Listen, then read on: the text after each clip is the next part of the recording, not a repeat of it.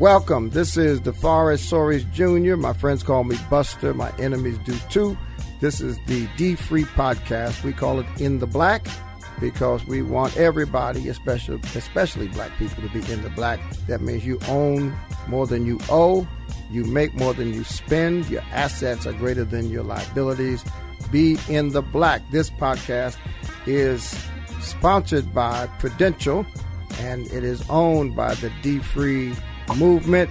My co host is Tamika Stembridge, attorney, hip hop retiree, and all things genius. Welcome, Tamika. Thank you guys, and welcome to D Free in the Black. This episode of the D Free in the Black podcast is brought to you by our friends at Prudential.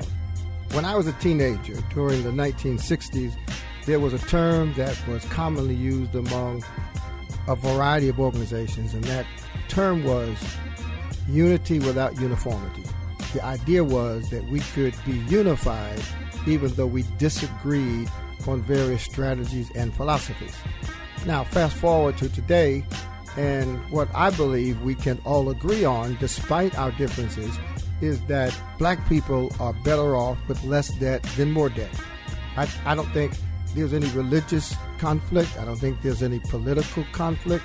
I don't think there's any philosophical conflict with that assumption. And if we agree that our people would be better off with less debt, meaning less debt gives us the ability to invest money, no debt gives us the ability to buy insurance to leave a legacy, less debt takes stress off of our minds, bodies, and souls to ensure that we can have lower blood pressure and less disease. Less debt gives us the ability to invest in real estate. In other words, if we're going to reach financial freedom, if we're going to achieve the kind of outcomes that we love to talk about and pray about and clap about, if we're going to buy our own neighborhoods, if we're going to leave some resources that when we die can be used by our families, if we're going to support African American institutions, if we're going to become philanthropists, it means that we have to earn more than we spend, save more than we throw away. Our assets will have to be greater than our liabilities. And my own personal experience is the way you get there is you stop using credit cards, you stop paying high interest, you stop paying last month's bills with next week's check, you stop living paycheck to paycheck. I've also been the beneficiary of having my income increase over the years. But if income increases before you control what you have, then higher income simply means higher expenses, higher debt, and your financial status does not change. As a result of this perspective, I have invited every national black organization to join the Billion Dollar Challenge. The Delta Sigma Theta sorority has accepted this challenge, and it's simply this. By the end of 2020, we are attempting at the D Free Financial Freedom Movement to help 100,000 African Americans pay off $10,000 in consumer debt. If 100,000 African Americans can do like the Delta Sigma Theta chapter in Las Vegas, Nevada, that has paid off in one year $400,000 in debt, we can shift the money that we were paying to Visa and MasterCard and Macy's and GMAC into insurance products, real estate, savings for emergencies. That's the billion dollar challenge. I have been an activist all of my life, and I have concluded that there is no greater cause than that cause that invites our people to take control of what we have because if you don't use what you have, then you don't deserve what's coming. The Billion Dollar Challenge is at the website billiondollarpaydown.com. It's simple, it's easy to use, and it's absolutely free and confidential.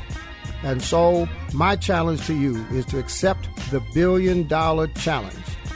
Pay down your debt, increase your savings, and launch your journey into financial freedom. This episode of the D Free in the Black podcast is brought to you by our friends at Prudential.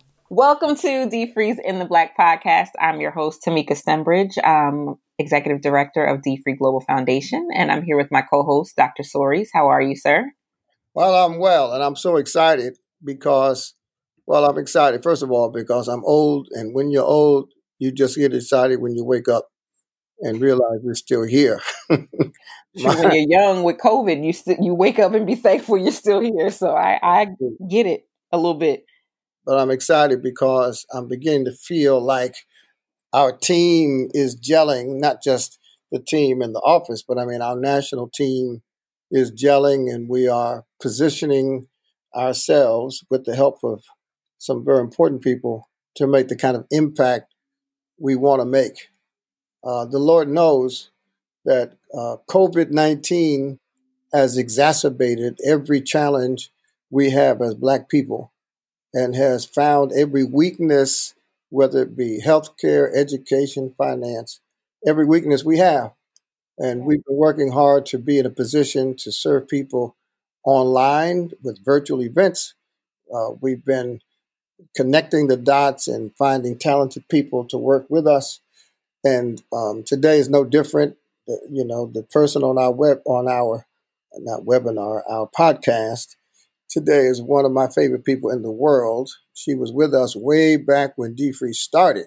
Mm-hmm. In fact, she put together the first Defree website and um, worked with us, and then she tried to abandon ship and move to Europe. Uh, but I found her. I found her hiding in Copenhagen. and, and and she's doing a marvelous job. And she's helping me with some projects. So I want you to um, welcome back to the team. Yes. And to the theme, Sister Sonaya Williams. Sonaya, I want to give you a drum roll. Go. Yeah. well, thank you. Thank you very much. Happy welcome to be here. Tell Tamika what you're doing. What I'm doing. So I am running a consultant agency, basically, and we work with um, we work with entrepreneurs that are offline that really aren't doing anything online to help them come from offline to online and really create new money online by reaching new people. So essentially, we help them create products, create courses, and launch online to get in front of new people you are the CEO partner. I remember when you like launched this business and you literally are a global boss and a global brand and and have grown into this. Tell us a little bit of backstory though. How did you get to be? I mean, you are a CEO now, but you're the CEO partner.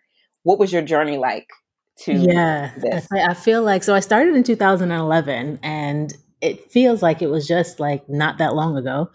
But my background is in business process management in the corporate finance world. So I started doing, I did project management for AT&T. I did some building tech systems, brokerage IT systems at like E-Trade and TD Ameritrade. And from there, I kind of got to a point where I realized like I was traveling every week, um, going from Omaha. At that point in time, TD Ameritrade had corporate offices in Omaha and I was working in Jersey City and I was traveling like two hours a day one way to get to work from wow. Somerset to Jersey City and then two hours back and then just working all the time and then traveling between there. And I realized that I, I, one day, whenever I wanted to have kids, I did want to see them and be home. And I just couldn't see how I could live that life and still work the corporate job that I was working. So I got to a point where I was just searching online, trying to figure out what I could do with the things that I knew. And I went to this networking event and met this business coach. And I did a small program with her. And she kind of helped me figure out that a lot of the companies that she was working with and people she knew, they didn't really have their processes together. They really didn't have their systems in place or streamlined for how they run their business. So every time they would do something in their business, it was a new experience every single time. And what I realized is one thing that worked in corporate that I knew well and that I did every day is we created systems. We documented the step by step procedures of how operations worked, how customer service delivered their experience, all of that. And then we build uh, uh automated tools to kind of support in the areas that like a human couldn't do it or ways that you know technology could do it better Um, so I kind of started to take that to entrepreneurs and kind of take out the way that they deliver their products, the way that they deliver their services, or even selling, and just document the processes so that they can deliver better experiences to their clients. And that's yeah, how, I, you know, a couple of years ago, I put together an online course called How to Become a Paid Corporate Director. And I did that course in response to the many people who were asking me how I was able to be on six, at that time, six, now seven corporate boards that pay. And because I'm so focused on D Free and, and helping people with finances, I didn't have a lot of time to spend on that. So I just took the time, did the course, put it online. Now, fast forward two years later, in the post George Floyd era, with uh, social protests happening, many, many, many corporations are looking to diversify their boards, and there are many uh, black people who would like to be on boards. And so I decided that it was time to kind of update and upgrade and dust off the course and make it available. And so Sonaya's company is managing that entire process.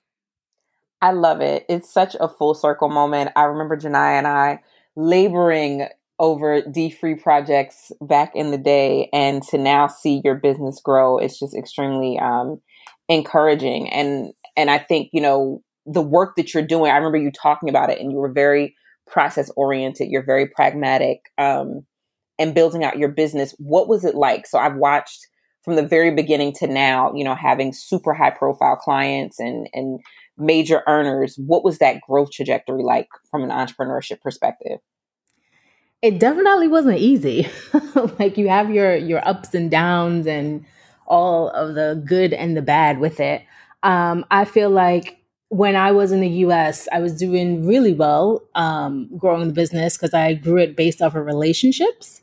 And all my clients came from referral. So I never really had to do any like put a lot of advertising dollars behind anything I did. I just maintained the relationships I had and I would go back to past clients and go to networking events and meet people. For me, what what changed is when I moved from the US to Europe, that changed because I couldn't maintain those same relationships the way that I the way that I did. Um, so it all turned to virtual. Uh, and so that kind of went like took a dip. My business took a dip then but then at the same time i was pregnant. So i took a step back from business and i was still doing it. I had like i was probably working 20 to 30 hours a week. And we were in london. I had a baby and you know i was still doing business. It wasn't easy but then we moved again right when I felt like I was getting business together, I was getting relationships again, and it was all coming together. We moved to another country. And what I've realized is Europeans buy very differently than Americans. It takes a longer cycle for them to really trust you to say yes. And I feel like I've finally figured out how to crack that. And so now we have, we're, we're growing and we have probably about seven clients in Europe. So, like between Copenhagen, London, and Ireland and that journey just to figure that out like it was it took a lot of testing a lot of uh, conversations a lot of relationships to figure out how to get those european clients but I, that journey from just the us to europe was a, it was a long learning lesson yeah that, that is a challenge you know this whole idea of the globe being our workplace and our market mm-hmm. is uh in one sense it's intimidating, but in another sense it's unavoidable hmm. because the, you know the world is flat. We were told that some time ago. Technology has made it possible, but I mean little things like time changes. You know, yeah. I mean when when Sonaya and I are working together, Tamika, uh, you know, six a.m. for me is lunchtime for her yeah, so she's in the throes of it. You just you're bright out of bushy tails. He's like, I'm ready to take a nap. These girls are on my nerves in the middle of all this. No, he just wakes up and he's got a ton of emails and everything's like waiting for you. right, right. Every day, every day. Um, that's beautiful. It is. It is. So now being black in Europe, is that an asset? Is it liability? Is it neutral?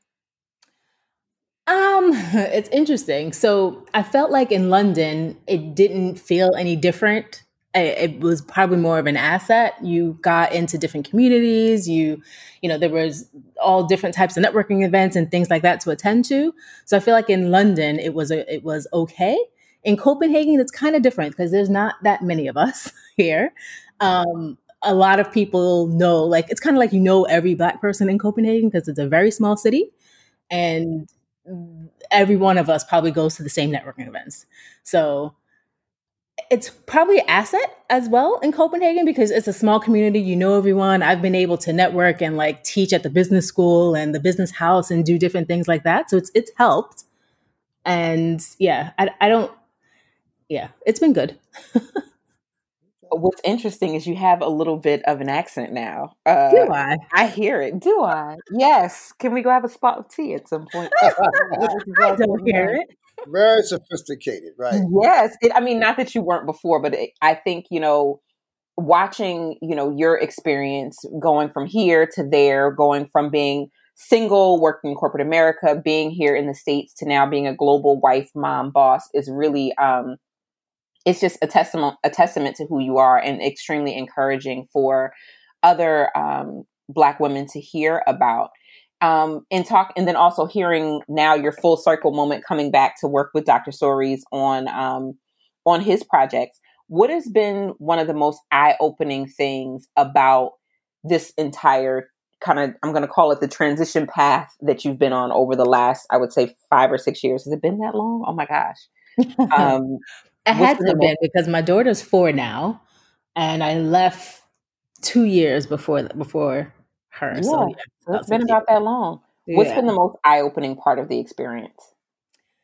So I, for me, I feel like when you're in it, you just you're going, going, going, and you never really stop to assess like what has happened, what's worked, what's not worked. And for me, when I hear Dr. Soaries say, oh, you've grown, or or he'll introduce me and say all the things that we've done, and I was like, we did all that.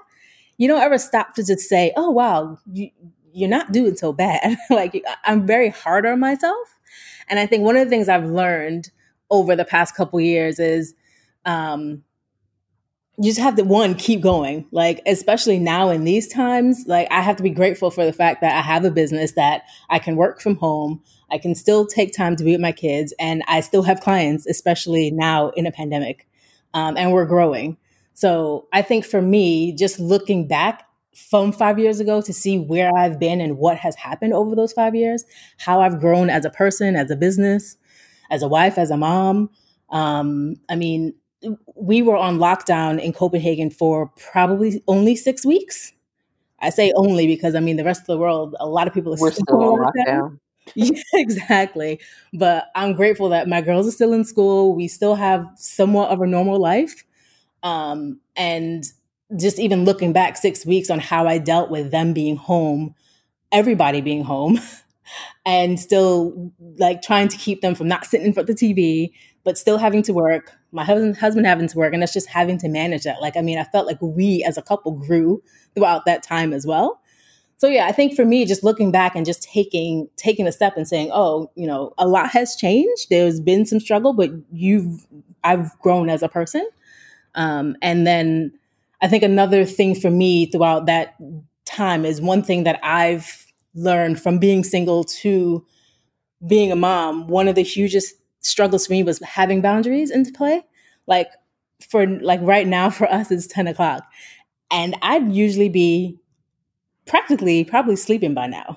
So I use I like have some strong boundaries in place where it's like I work during this time. I spend time with my kids from like I think 3 p.m. my time to 7, which is like 9 a.m. Eastern. So like a lot of my clients Eastern time, when they're starting, I'm wrapping up my day. And so I've had to learn to balance that and not feel guilty when I'm getting emails or I'm getting Slack messages during that off time for me. Um, so yeah, managing the guilt, managing the boundaries, and just really just looking back and kind of not being hard on myself for what has worked, but also what hasn't worked over the time. Wow. And, and where, where's your company going? Are you attempting to go deep, meaning to do much, much more of the same, or are you attempting to go wide meaning expanding on the services that you offer? So it's interesting you ask. We are actually planning to go more niche, and I'm actually in the process of hiring two people, two full time people. So I think that's company wise for me, that's huge because this is the 1st mm-hmm. Next year will be the first time I'm stepping into actually full time employee instead of using independent contractors and freelancers. Um, but we're planning on niching down and targeting um, companies that are really looking to have systems and processes in place because I know for a fact that once you streamline how you work and once you get those processes in place for fulfillment, for how you're delivering and selling, your business can take off. And I've got some case studies. And so we're going to be using that to grow. And we're niching down in that area, in that particular thing. Um, because that's that's one thing that as a team that we're good at. That's great. That's good. So I'm going to ask um, a, a D-free selfish question. Um, from from the outside looking in, having been a part of the early, very very early parts of D-free. In fact, Sonaya I think built one of the first D-free websites right. for us years and years ago. Um, what have you? What does D-free look like from from then till now, from the outside looking in?